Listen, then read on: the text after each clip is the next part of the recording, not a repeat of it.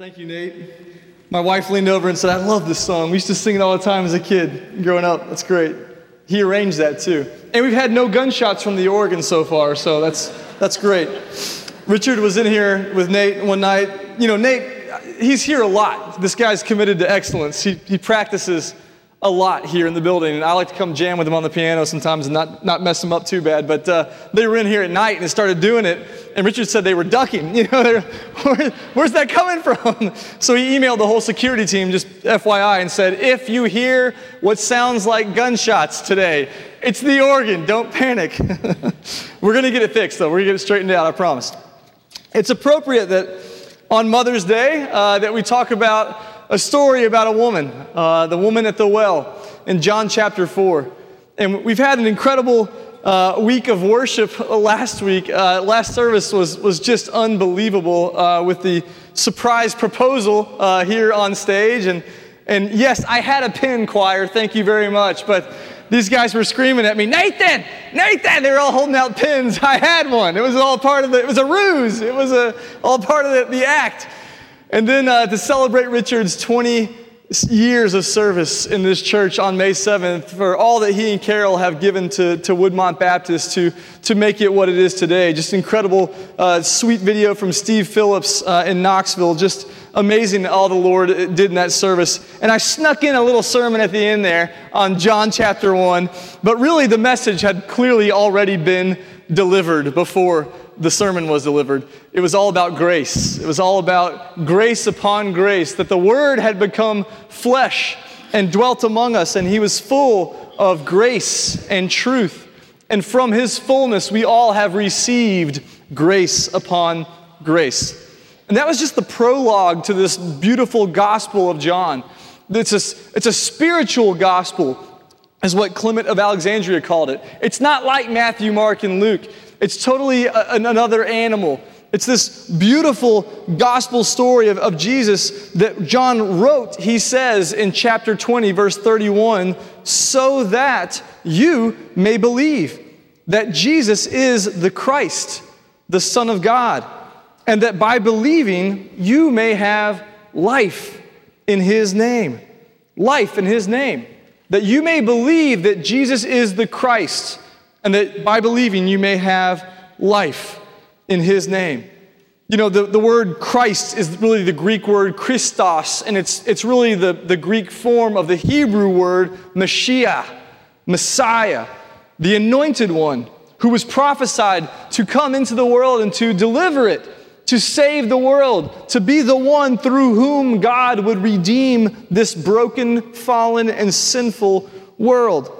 Jesus is the Messiah, as we just sang a minute ago, the Savior of the world. Do you believe that today? The story in John chapter 4 ends with the revelation that Jesus is the Savior of the world. So, this amazing and powerful scene in John chapter 4 is, is known uh, as the woman at the well. Warren Wiersbe, the, the old Baptist preacher, he calls this the, the story of the bad Samaritan. This is someone I think that a lot of us can relate to someone who has baggage, someone who has pain, who has wounds in her story thus far. So let's begin in, in verse 1, John 4. Now, when Jesus learned that the Pharisees had heard that Jesus was making and baptizing more disciples than John, although Jesus himself did not baptize, but only his disciples, he left Judea and departed again for Galilee, and he had to pass through Samaria. What was happening was the Pharisees were trying to play John's disciples and Jesus' disciples off each other and create some kind of false competition. So Jesus said, I'm not having any of it. I'm, I'm going back to to Galilee. He had been ministering in the south in Jerusalem, in Judea. John chapter 3 is about Nicodemus, part of the Sanhedrin, the ruling Jewish authorities in Jerusalem. And now Jesus is going back to Galilee in the north. But in order to get to Galilee, you had to go through Samaria.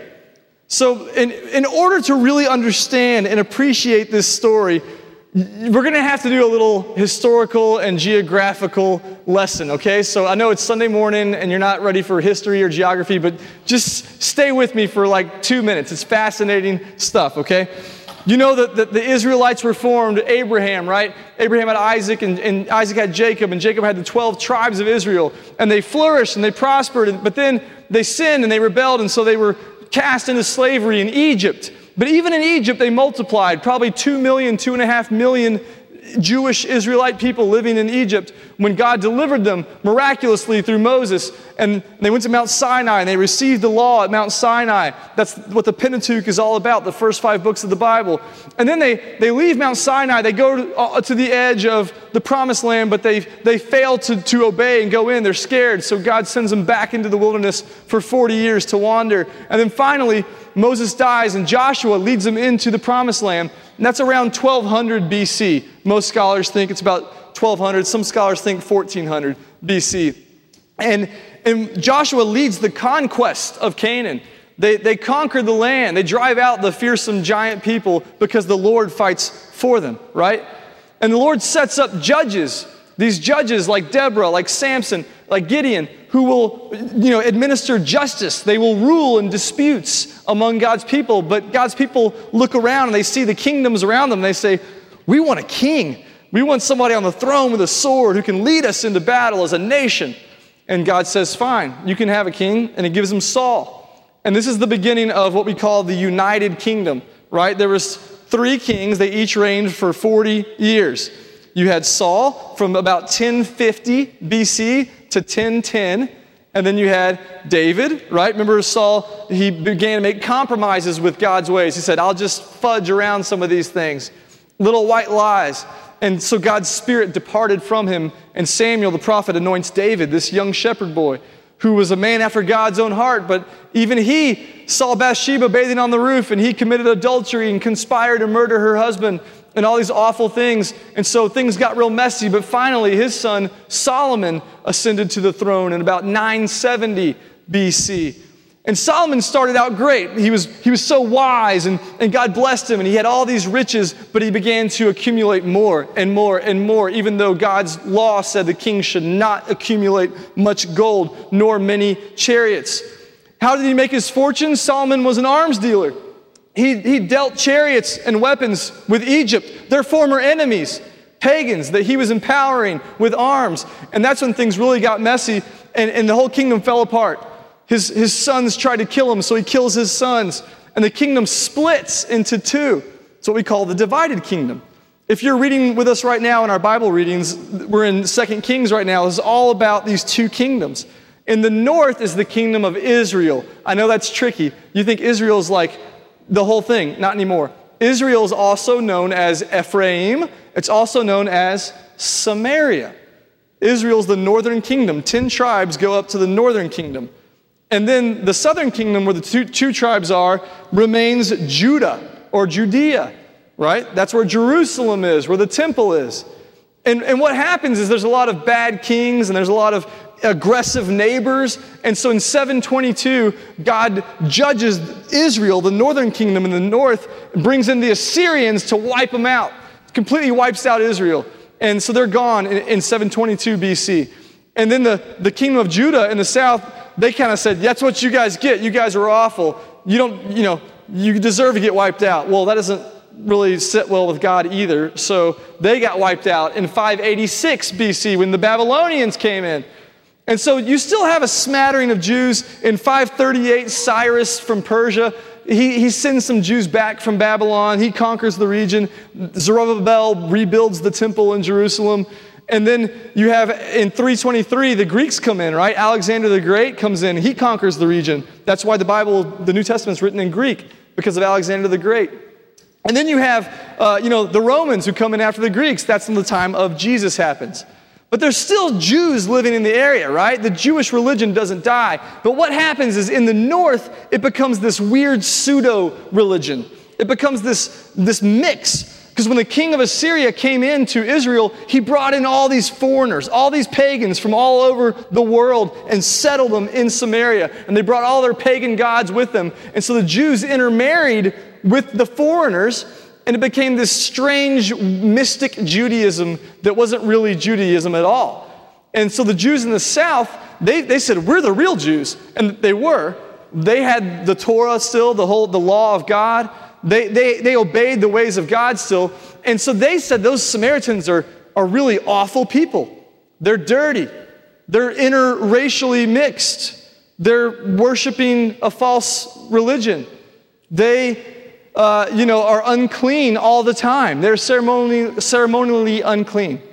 So if a Jew wanted to travel from Judah to Israel or to Galilee up in the north, they would have to go through Samaria. They would become unclean by that journey, just by being in Samaria. So, what they would do is they would take a circuitous route. They would go across the Jordan River on the east side and go all the way around Samaria just to get up to Galilee. That's where Jesus was from. That's where Nazareth was, up in the north, Galilee. So, just to be in Samaria was to be defiled. You know, the Samaritans had their own temple on Mount Gerizim. They had their own version of the scriptures. They still exist today. You can find Samaritan text of Genesis, Exodus, Leviticus. You can find these. They had their own holidays and their own observances. But by the time of Jesus, the good Jews had nothing to do with them. They were considered dirty, completely outcast. They were marginalized. They were treated horribly by those who had power. They were just the kind of people that God has a soft spot for. When the text says that Jesus had to pass through Samaria, what it, scholars think it really means is that God caused Jesus to pass through Samaria in order to fulfill his divine plan for these outsiders, for these lost and marginalized and lonely people who live on the fringes of society. Even the pagans hated the Samaritans because they weren't really pagans. They were kind of half pagan and half Jewish. They were hated by everybody. No one liked the Samaritans. They were really reviled by all societies in that time. So, what happens while Jesus is in Samaria? Verse 5. He came to a town of Samaria called Sychar, near the, the field that Jacob had given to his son Joseph. Jacob's well was there. So, Jesus, wearied as he was from his journey, was sitting beside the well. It was about the sixth hour. You know, the sixth hour is, is high noon. And anyone who's ever been to that part of the world can tell you there's no shade there. There's, they don't have trees like we have here. It's just scorching hot at noon. The sun's right overhead and you can't escape it. So, Jesus, who was fully human and fully divine, in his humanity, feels thirsty and tired and weary, and he knows where he can get water. Jacob's well is famous, it's a famous location. So he stops at the Jacob's Well. You can still go there today. It's, it's on the West Bank, it's in Palestine, in a little Greek Orthodox seminary in a town called Nablus. Verse 7 A woman from Samaria, a woman from Samaria came to draw water. This is not the time to draw water at noon. Most people would come in the morning or in the evening when it was cool. This woman doesn't want to interact with anyone. She wants to do her own thing, just go her own way, and not see anyone. She shows up at high noon when, when no one else is there. But Jesus was there. And what he does is completely scandalous. Look at the rest of verse 7. He says to her, Give me a drink. For his disciples had gone away into the city to buy food. The Samaritan woman said to him, How is it that you, a Jew, ask for a drink from me, a woman of Samaria. For Jews have no dealings with Samaritans. Scholars think what that means too is that uh, Jews don't use the same stuff that Samaritans use. He doesn't have a vessel to draw water with, he doesn't have a bucket. He says, Give me a drink from your bucket. She's like, you, You're gonna drink from this? You know that's against everything that our culture teaches. I know the Jewish culture says, you don't want to have anything to do with me or my people, much less would you drink from my bucket. That would completely defile you. Who are you and what are you thinking? Is kind of what she's saying. It's crazy. He's, he's not only a, a bona fide Judean Jew, but he's a Jewish rabbi.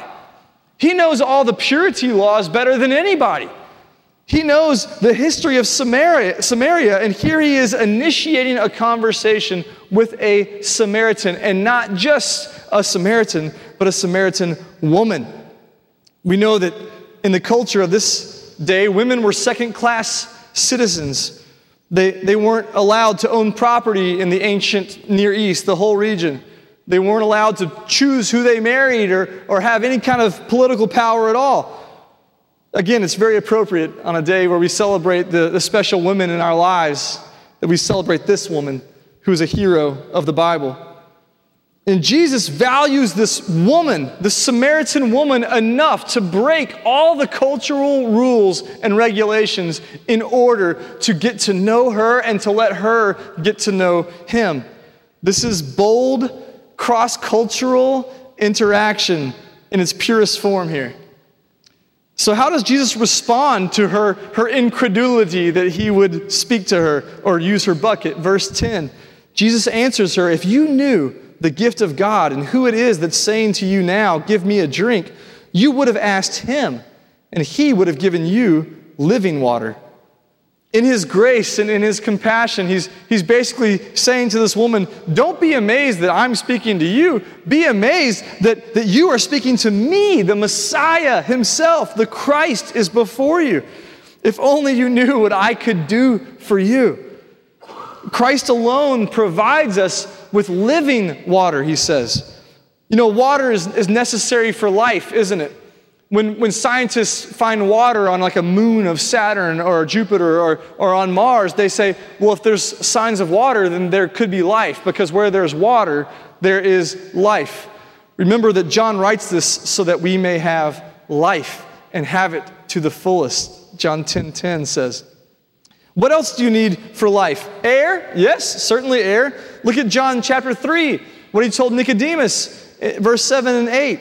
When he was talking with this Sanhedrin ruler in Jerusalem, he said, Don't marvel that I said to you, You must be born again. The wind blows where it wishes, and you hear its sound, but you do not know where it comes from or where it goes. So it is with everyone who's born of the Spirit. The wind, the breath of God Himself comes through Jesus, who is the Messiah. What else do you need for life? Food? Yes. Look at John 6, verse 48. I am the bread of life. Your fathers ate the manna in the wilderness and died. And this is the bread that comes down from heaven, so that one may eat of it and not die. I am the living bread that came down from heaven. If anyone eats of this bread, he will live forever. And the bread that I will give for the life of the world is my flesh. In Christ alone is life, air, water, food, all the things that we need for life to the fullest are found in Christ and in Christ alone. I have come that they may have life, Jesus said, and have it to the fullest. But of course, the woman at the well doesn't get it right away. Look at verse 11. The woman says to him, Sir, you have nothing to draw water with, and the well is deep. Scientists, I mean, they tell us today that researchers say this well is still over 100 feet deep, and it was probably deeper back then. Where do you get that living water? Are you greater than our father Jacob? She still traces her roots back to Jacob. He gave us the well and drank from it himself, as did his sons and his livestock. So, just like Nicodemus back in chapter 3 said, How can I be born again? You want me to go back into my mother's womb? That's gross. Not doing that. Same thing with her. She doesn't get it that Jesus is talking on a deeper level here. And, and what is this living water? It's water that'll never run dry. It's living water that is produced by the Holy Spirit that wells up in the hearts of those who put their faith in Jesus Christ as, and become part of God's redeemed children. Later in, in John chapter 7, Jesus explains that this living water is the Holy Spirit. Chapter 7, verse 37, he says, On the last day of the feast of, of booths, the great day, Jesus stood up and cried out, If anyone thirst, let him come to me and drink. Whoever believes in me, as the scripture has said, out of his heart will flow rivers of living water. Now, this he said about the Holy Spirit whom those who believed in him were to receive, for as yet the Spirit had not been given, because Jesus was not yet glorified. Living water comes through faith in Christ. And when you come to that saving faith, you receive the Holy Spirit inside of you that supplies you with this living water that sustains you throughout your life. It's not like well water. Look at verse 13. Jesus said to her, Everyone who drinks of this water, the well water, will be thirsty again. But whoever drinks of the water that I will give him will never be thirsty again. The water that I will give him will become in him a spring that never runs dry, a spring of water welling up to eternal life. The woman still doesn't get it. She says to him, Sir, give me this water so that I will not be thirsty or have to come here to draw water. She says, Oh, cool. Like, that'd be awesome if I had a miraculous supply of water that would just keep giving me water so I don't have to keep coming here and walking all the way across here to get water. That'd be great. But Jesus is not some traveling salesman here to give her a trick. She's looking on the surface of things, and, and he, he's going to the root. So he lovingly takes her deeper. Look at verse 16. Jesus says to her, Go call your husband and come here. The woman answered, I have no husband. Oh, clearly she doesn't want to discuss her husband or her lack thereof. I have no husband. End of story. Shut it down, right? Maybe she even meant for Jesus to feel bad for bringing up something that was kind of a sensitive subject in her life. But Jesus doesn't let it go.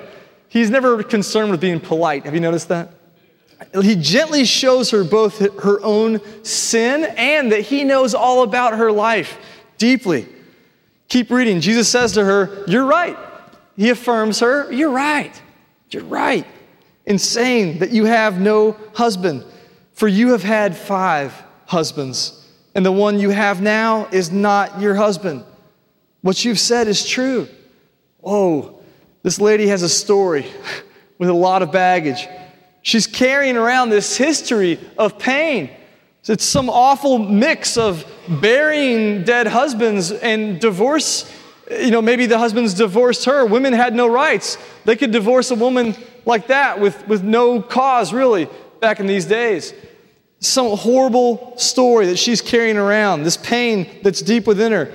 And so now she's living with a man who's not her husband as well. Just because you live with someone doesn't make you married, right? Our culture, you know, cohabitation is such a, a popular way to do things. It's, it's not God's best, it's not God's plan. So Jesus plows up her heart to, in order to receive the seed of truth. In order to receive the seed of truth, sometimes it must be plowed up by conviction first. Without conviction and repentance, there is no receiving of the gospel of truth until we are broken and on our knees before Him. But she's not ready to deal with it yet. so she turns the conversation away from her and all her pain. It's probably too painful for her, I get it. So she, she brings up an old debate that Jews and Samaritans have had for centuries. Verse 19 the woman says to him, Sir, I perceive that you are a prophet. Our fathers worshiped on this mountain, but you say that in Jerusalem is the place where people ought to worship. You know, the Samaritans firmly believed that the right place for the temple of God was on Mount Gerizim, right there next to Sychar in Samaria. But Jesus isn't stumped by this debate. Once again, he just transcends the surface argument and, and he transcends the cultural baggage between Jews and Samaritans, right? There's all this history of racism between the two groups. He's, he's having no part of that. He goes right past it. Verse 21 Jesus says to her, Woman, believe me, the hour is coming when neither on this mountain nor in Jerusalem will you worship the Father. Neither side is right. Verse 22 You worship what you don't know. We worship what we do know, for salvation is from the Jews. Christianity is just a branch on the tree of Judaism, right? It's true that God revealed himself to his people, the Jews. But the hour is coming, verse 23, and is now here when true worshipers will worship the Father in spirit and truth. For the Father is seeking such people it's true now. Everywhere we go, we can worship God. Everywhere we, we turn together to worship God, the mercy seat on the Ark of the Covenant in the Holy of Holies is present with us. So the woman starts to get a feeling this guy may be the real deal. He may be the one. He may be the Messiah. Look at verse 25. The woman says to him, I know that Messiah, Mashiach, is coming, he who's called Christ. When he comes, he will tell us all things. She didn't want to tip her hand yet. She says, I, I hear that the Messiah is coming. Jesus says to her, I who speak to you am he. I imagine it was like scales that, that fell from her eyes, like Paul. All of her past pains and, and regrets and struggles all paled in the light of the true Messiah who sat by the well of Jacob now before her. And just then his disciples come back. Verse 27 they show up, they marveled at what he's talking, that he's talking with a woman. But no one said, What do you seek or why are you talking with her? They know better now than to question what Jesus is doing. They understand that he has a plan and that they're just along for the ride, like always. Verse 28 So the woman left her water jar and went away into town and said to the people, Come see, come and see a man who told me all that I ever did. Can this be the Christ, the Messiah? They went out of the town and were coming to him. So, just as Jesus invited her to, to come and worship the Father, so she went and invited others to come and worship the Messiah. And all she does is tell them, Come and see. She doesn't say, The Messiah's here and I got all the doctrine right. No, she just says, Come and see. Come and see what God's done. You know, I would love for us here at Woodmont to cultivate a healthy culture of invitation a culture where we think about inviting people in, in, everything that we do. The invitation becomes a part of our DNA. And I'm not just talking about inviting people to church, okay? I'm talking about inviting your coworkers, your, your friends, your family, your, your neighbors to come and see something that is so good that it can really be a blessing to them. To come and just come and see what the Lord is doing, what the Lord has done. Maybe that's at Woodmont. Maybe that's coming to church on Sunday morning. Or maybe it's coming to a barbecue at your house on a Friday night. Maybe it's inviting someone to a small group of ladies that are meeting on Monday nights. Maybe it's inviting someone to celebrate recovery who needs help from addiction.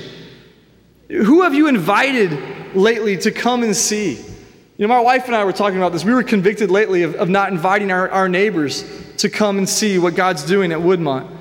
People are hungry for the truth. They're hungry for relationships. They're hungry for community. They're hungry for meaningful encounter with the living God who gives them a living water inside of their soul. So I know it's hard in this culture to invite others. Our culture tends towards privacy and autonomy. Invitation is a risk of breaking social etiquette, but Jesus transcends all the cultural barriers. Jesus shows us how to transcend the prevailing culture. If he can talk to a Samaritan woman, then you and I can cross to our neighbor and invite them in order to seek and save the lost. And check out how the story ends. Verse 39. Many Samaritans from that town believed in him because of the woman's testimony. He told me all that I ever did. So when the Samaritans came to him, they asked him to stay with them, and he stayed there two days. And many more believed because of his word. They said to the woman, the hero of the story here, besides Jesus, it is no longer because of what you said that we believe, for we have heard for ourselves, and we know that this is indeed the Savior of the world. I heard one preacher say this was a two day intensive practicum for the disciples in cross cultural evangelism. Here they are in Samaria, having to engage full time in cross cultural evangelism. What would you and I experience in learning to relate to someone so different from us, to invite them to come and see what the Lord has done through Jesus Christ? Our God is the Savior of the world. He can't be contained by one location, He can't be contained by a structure, and in, in Him is life, is air and bread and water that we all long for, the abundant life. So, two questions here to close. What people are your Samaritans in your life? Who do you view with, with disdain? Who do you think of as unworthy?